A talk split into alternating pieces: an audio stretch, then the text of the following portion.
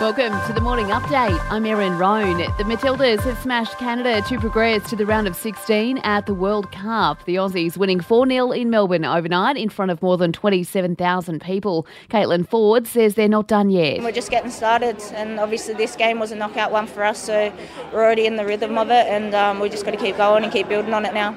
Their next clash is on August 7 against the runner up of Group D. The search for four Australian Defence Force personnel missing following a crash off the Queensland coast has turned into a recovery mission. The crew of the chopper have been declared dead with an investigation into the crash now underway. It's prompted a fresh push to phase out the Taipan choppers earlier than planned. There's been a jump in house prices across the country. Figures from PropTrack show prices are now up 1.4% on 12 months ago. PropTrack economist Eleanor Creagh says they're up almost 3% compared to the low we saw in December last year, despite all those interest rate hikes. Interest rates are nearing their peak, if not already at peak. Auction activity and clearance rates remain strong, and fewer new listings over the past few months are also leading to increased competition and solid selling conditions. The Reserve Bank will meet again today to decide whether to lift rates again.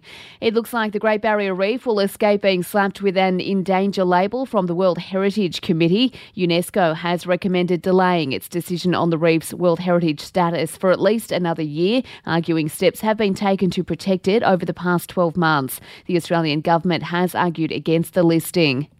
The federal government is under pressure to freeze the excise on beer as taxes go up again today by 2.2%. It means drinkers will be paying $25 in tax for a slab of beer, while some pubs have warned any price hike will drive customers away.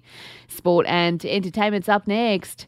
As mentioned, the Matildas have stunned Olympic champions Canada at the Women's World Cup, taking a 4 0 win overnight. It puts the Aussies into the round of 16. The Ashes series has been drawn 2 all after England held on for a 49 run win in the fifth test. Australia has already retained the urn, and Swan star Buddy Franklin has announced his retirement off the back of a calf injury. In entertainment news, Paul Reubens, the man best known for playing Pee Wee Herman, has died. A statement posted to his Instagram revealing he had been privately battling cancer for the past six years. He was 70 years old. And Cardi B might not have gotten away with that microphone throwing incident in Vegas scot free. The singer threw the mic into the crowd after a fan threw a cup of liquid at her during a gig. It's understood she's been listed as a suspect in the battery. And that's the latest from the Nova Podcasts team. We'll see you later on for another episode of The Update.